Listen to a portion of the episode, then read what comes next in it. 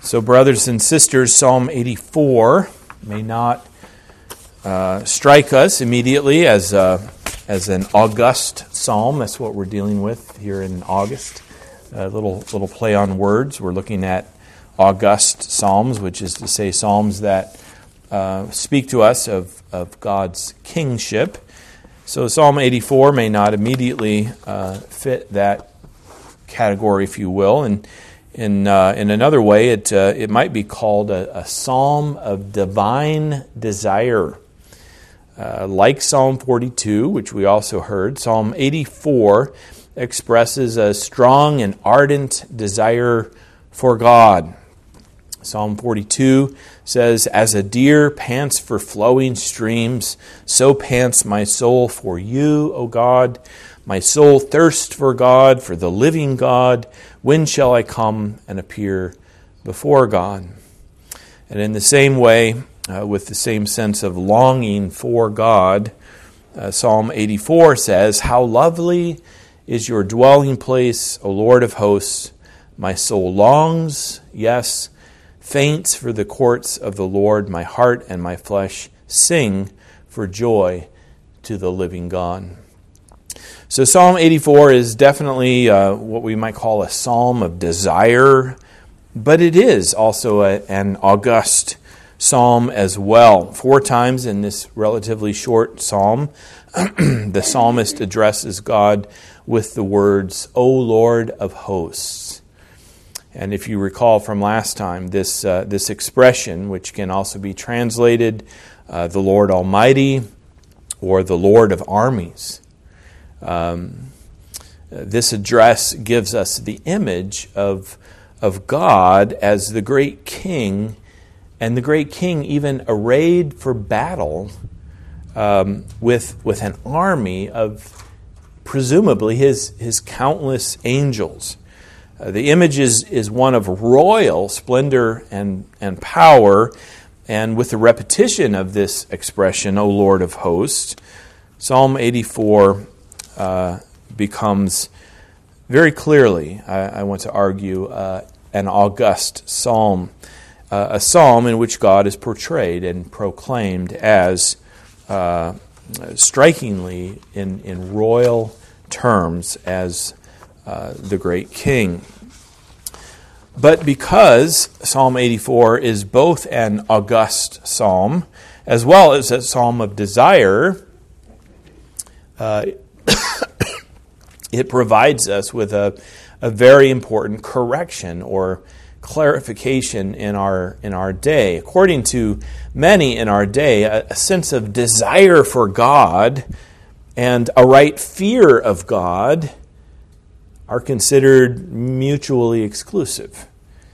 In other words, it's it's considered a, a contradiction, I think, and and even an impossibility to love God and yet to fear him. And maybe in our own hearts we sense this apparent contradiction. Perhaps we too find it hard, if not impossible, to understand how, how can we love God even as we see Him as this fearful King? If He is reigning over us, if He is ruling above us, if He causes us to tremble by His power and authority, well, how can we love him? And, and, and, and what should, in fact, draw us to him? Well, whenever we sense a, a contradiction within our knowledge of God, we obviously need to ask uh, is it a contradiction in Scripture? And, uh, and Psalm 84 teaches us what we surely know that there is no contradiction in God nor in His Word. Uh, so that we must pray and, and, and study God's Word and avoid finding a contradiction where none truly exists. Psalm 84 fits with the words of Psalm 2, which says, Serve the Lord with fear and rejoice with trembling. So, joy and the fear of the Lord are not in contradiction. And Psalm 84 fits with the words of Psalm 130, which says of God, But with you there is forgiveness that you may be feared. So, forgiveness and the fear of the Lord are, are not uh, in conflict or in contradiction um, with each other. And to teach us as well that our love for God does not contradict our fear of Him. Psalm 84 expresses an ardent desire for God, even as He is the Lord of hosts. So as we as we take up a study of Psalm 84 this evening, let this be the first point to understand the blessing of God's presence. The blessing of God's presence. The psalmist begins by expressing his desire and longing for the presence of God. He writes, How lovely is your dwelling place, O Lord of hosts! My soul longs, yes, faints for the courts of the Lord. My heart and my flesh sing for joy to the living God. And as we hear these words, they might uh, bring us a, a sense of conviction as we ask ourselves, well, why don't I have this same love for God and this, this desire to be in His presence? And in dealing with this sense of conviction, some might come to the conclusion, well, you know, I'm, I, I guess I'm just not that spiritual. Uh, you know, some people just are given to be more spiritual.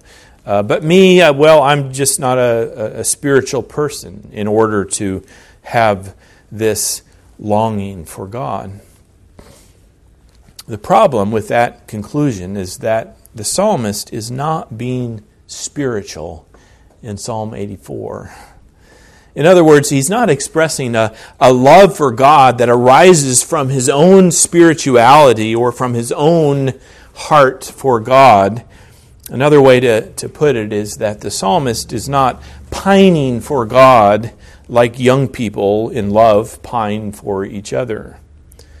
Instead, the psalmist is expressing his desire for God out of his utter dependence upon God.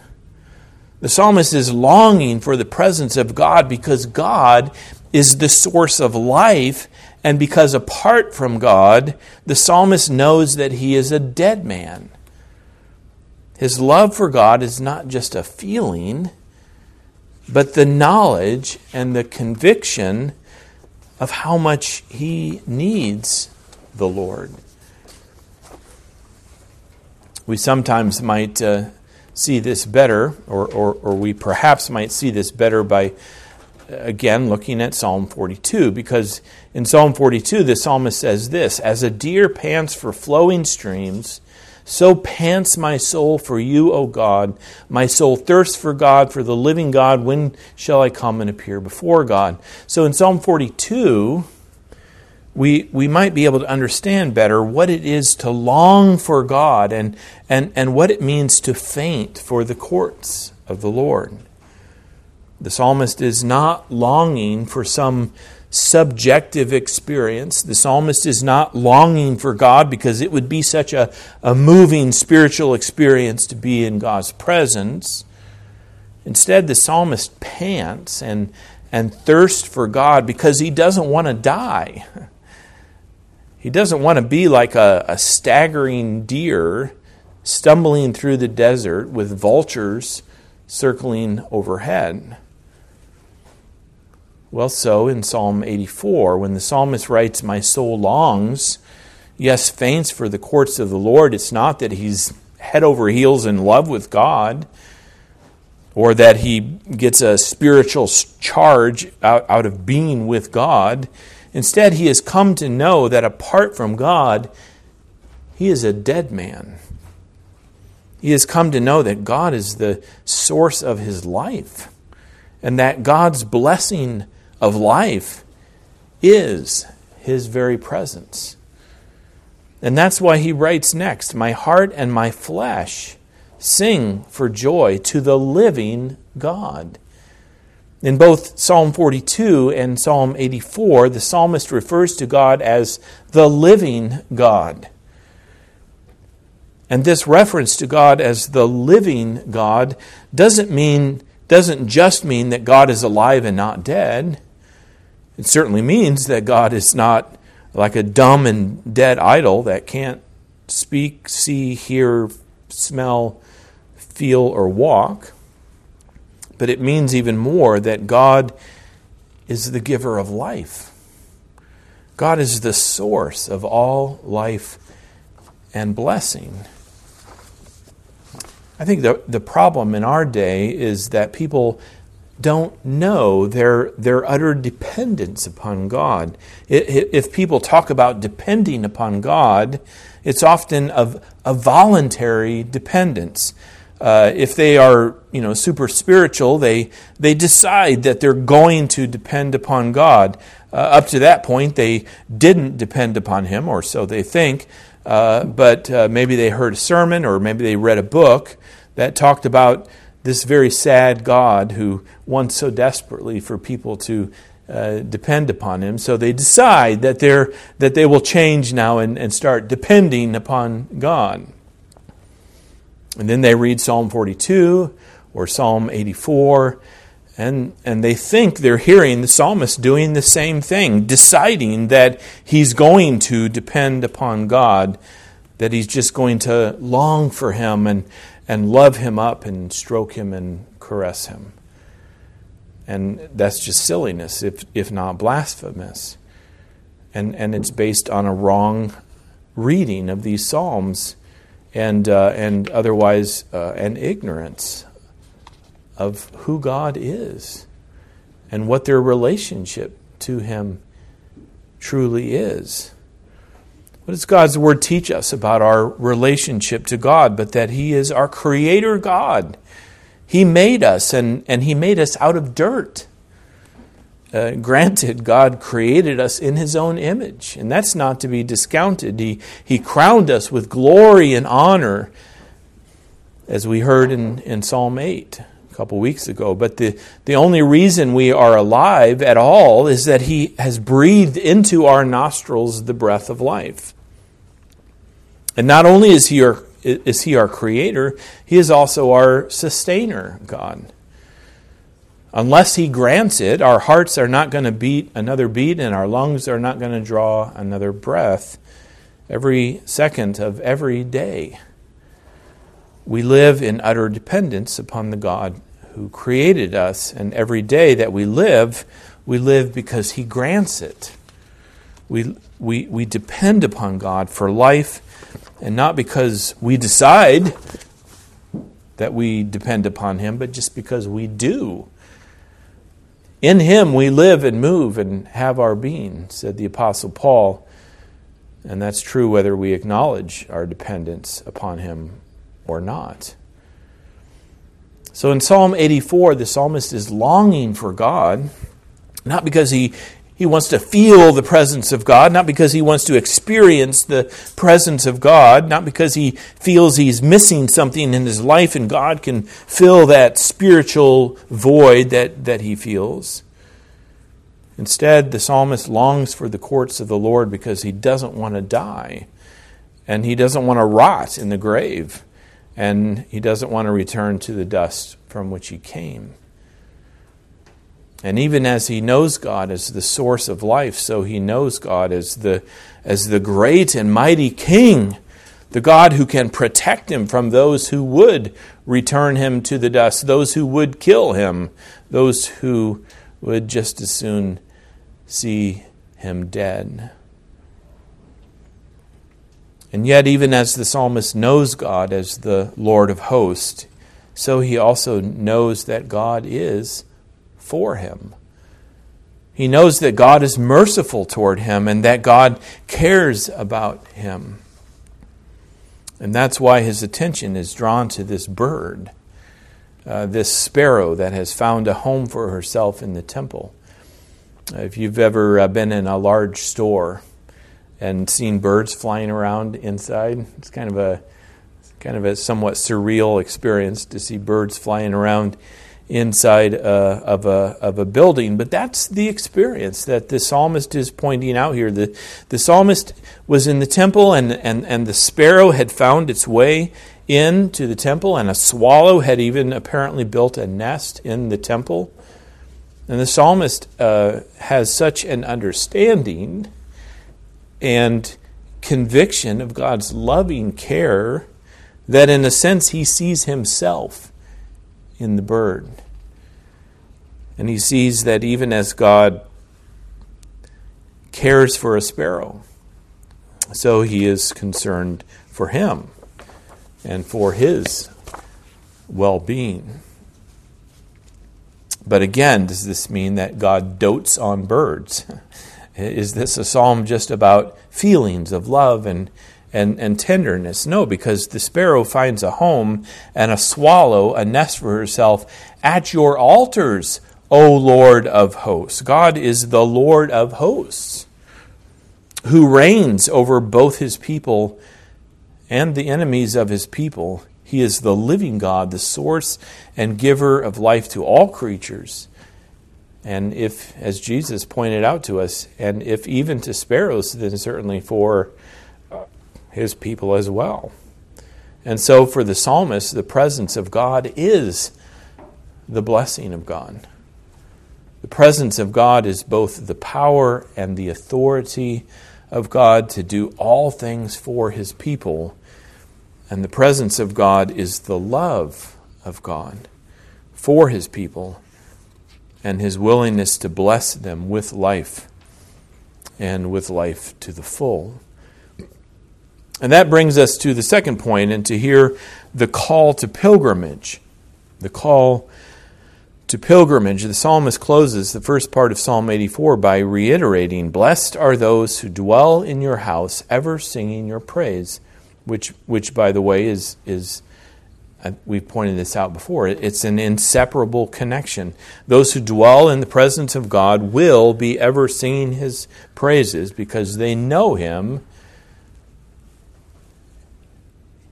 in order to praise him. But he reiterates that the presence of God is the blessing of God to his people. And, and if that's the case, then blessed as well are those whose strength is in you in whose heart are the highways to Zion.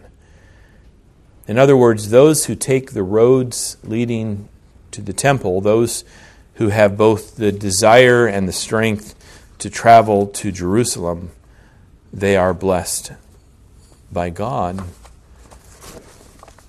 On one hand, here is uh, quite simply a, a call to God's people to travel to Jerusalem uh, and to come in, to the temple of God.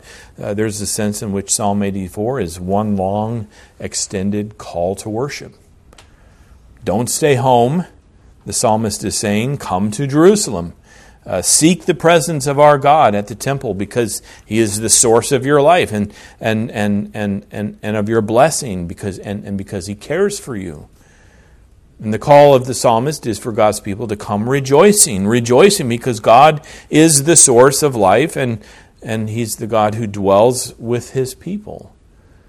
So come rejoicing. Be those who go through the valley of Baca, making it a place of springs. In other words, be those who turn the dry wilderness into a place of springs by way of their rejoicing as they go up to Jerusalem.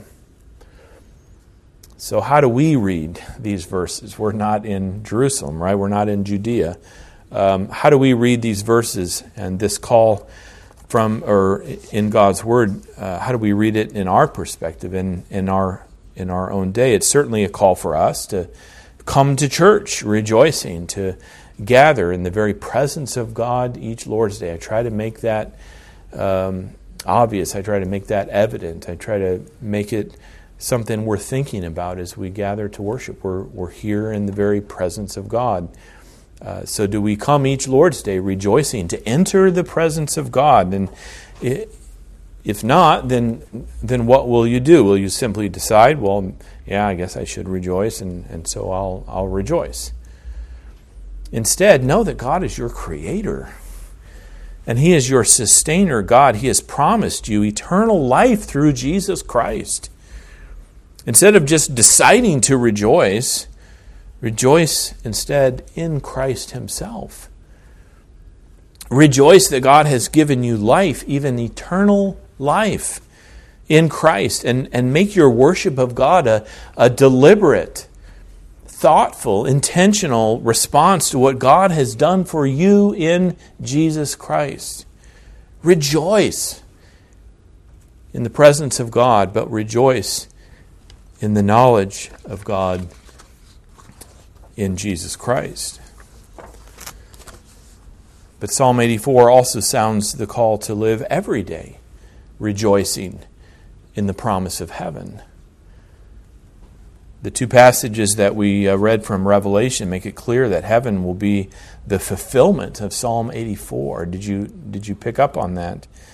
The fulfillment of God's dwelling in the temple and his dwelling with his, his people. And even as Psalm 84 teaches us that God's presence with his people means life and blessing for his people. So these passages from Revelation make it clear that, that the blessing of heaven is the, the blessing of God's own presence.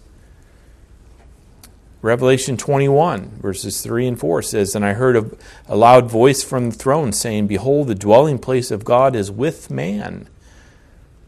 He will dwell with them, and they will be his people, and God himself will be with them. As their God, he will wipe away every tear from their eyes, and death shall be no more. So the same themes, can you hear it? The same themes come together once again in Revelation 21. In, in Psalm 84, the presence of God is life to his people. And in Revelation 21, the, the promise is given that in heaven God will dwell with his people, and death shall be no more. Even further in, in Revelation 22, verse 1, the water of life is flowing from the presence of God, from the throne of God and the Lamb. And in God's presence as well is the tree of life. Like the, like the Garden of Eden, once again in heaven, God's people will have access to the, to the tree of life because like it was in the Garden of Eden. Now, once again, in the end, the dwelling of God is restored to his people. So, when we hear the call to pilgrimage in Psalm 84, we are hearing the call that we must answer every day throughout our lives. We, we need to remember that, uh, that we have been given the promise of heaven. How often do you th- think about the promise of heaven that you have in Christ Jesus. We, we need to remember that we are but pilgrims and sojourners here on earth in this age that is passing away. And we need to hear the call to make our journey through life with rejoicing, turning the wilderness of this sad world into a place of springs. And when we grow discouraged, you can't even say if, it's when we grow discouraged. We simply need to remember how needless our discouragement really is, exactly because we have the promise of heaven. And in heaven, the promise of dwelling in the presence of God, and by the presence of God, the, the promise of eternal life. And we have this promise as well that those who set their hearts on pilgrimage, those who live with a longing to be with Christ in heaven, they will go from strength to strength until each one appears before God in Zion. So here in Psalm 84 is, is really, if you think about it, isn't, isn't this the, the perseverance of the saints? Uh, here's the teaching of God's word that those who are trusting in God and longing for his presence, those who, who rejoice in the promise of heaven throughout this life, they go from strength to strength. In other words, God continues to give them strength by the very promise that they have in Christ. And they go from strength to strength until each one appears before God in heaven. In the ESV, we, we don't even see the word until. Uh, it's just a statement of what will be. Each one appears before God in Zion. In other words, of those who set out in God's strength, which is to say, who set out in Christ, rejoicing as they go, each one appears before God in Zion. But then there comes a, a, certain shift in Psalm 84 because in verses 8 and 9, suddenly the psalmist is crying out to God. He writes, uh, O Lord God of hosts, hear my prayer. Give ear, O God of Jacob. And it would seem that the thing that brings about this shift and this crying out to God is the very thought of appearing before God. On one hand, it's a joyful thought to come into the presence of God. On the other hand, coming into the presence of God obviously means making an appearance before the great and mighty King. And that thought, it would seem, instills a, a, sense of fear in the, in the psalmist. Again, verse 7 says, They go from strength to strength. Uh, each one appears before God in Zion. So that in verse 8, the psalmist is crying out to God, O Lord God of hosts, hear my prayer, give ear, O God of Jacob. And here's the cry of the psalmist in verse 9 Behold our shield. Behold our shield, O God. Look on the face of your anointed. The psalmist is appealing to a mediator, and uh, ultimately, that mediator is Christ. As the psalmist anticipates now, not just coming into the presence of God, but making an appearance before God, he trembles at the, at the very thought. But instead of running away, instead of changing his mind and deciding uh, that the dwelling place of the Lord of hosts is not so lovely. Instead, he appeals to his mediator. He calls upon God to look upon Christ. And by receiving him in Christ, the psalmist seeks to be received as a sinner and to be received into the blessed presence of God for the sake of Christ. Again, the problem in our day is that um, as people anticipate coming into the, the presence of God, they, they don't understand it as making an appearance before God. The presence of God is not a, a, fearful thing because in their hearts they're, they're not approaching the God of Scripture, but the God of their imagination. And as they come voluntarily, as they come to experience God rather than to make an appearance before God, well, they don't need a mediator for that. So they think. And in fact, they, they don't because that's not the one true God. Whatever God they have made up, well, sure, you can approach whatever God you make up without a mediator. But let us make no mistake that if we would dwell in the presence of the Lord of hosts, we have a desperate need for a mediator. And the good news, the gospel, is that God Himself has provided that mediator. Christ is the anointed one. That's what Christ means. Christ means the anointed one, the King, whom God has chosen to be the Savior of His people. Well, each Lord's Day, when we get out of bed in the morning and begin to make our way to church, we really ought to be thinking and asking ourselves how, how can I expect to come into the presence of God today? And there ought to be a sense of absurdity in, in the thought that I, a sinner, how am I going to enter the very presence of God? That's what it means to fear God rightly. But as believers in Christ, there should also be a confidence in us but a confidence that prompts this prayer Behold my shield, O God. Look on Christ. Look on the face of your anointed and receive me into your presence for the sake of Christ. Jesus himself said, I am the way and the truth and the life. Can we see what he meant by that?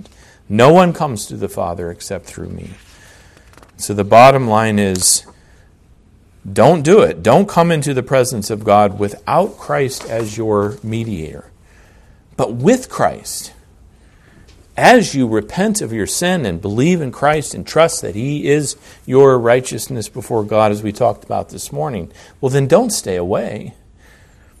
Don't stay at home, but come into the presence of God because in His presence is His blessing. Come with your confidence in Christ and come with full expectation that God will bless you with life, even eternal life, for the sake of Christ. Amen. Let's pray. We do thank you, O God, that uh, you have uh, so worked our salvation in Christ Jesus that we can come into your presence.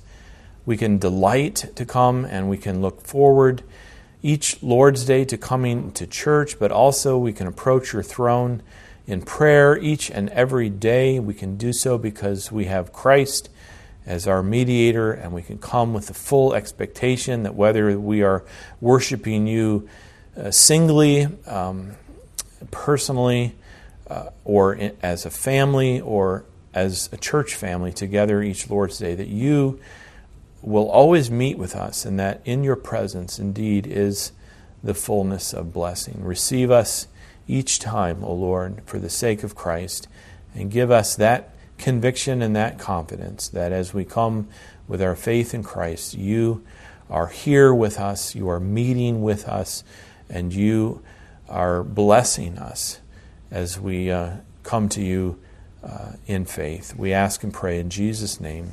Amen.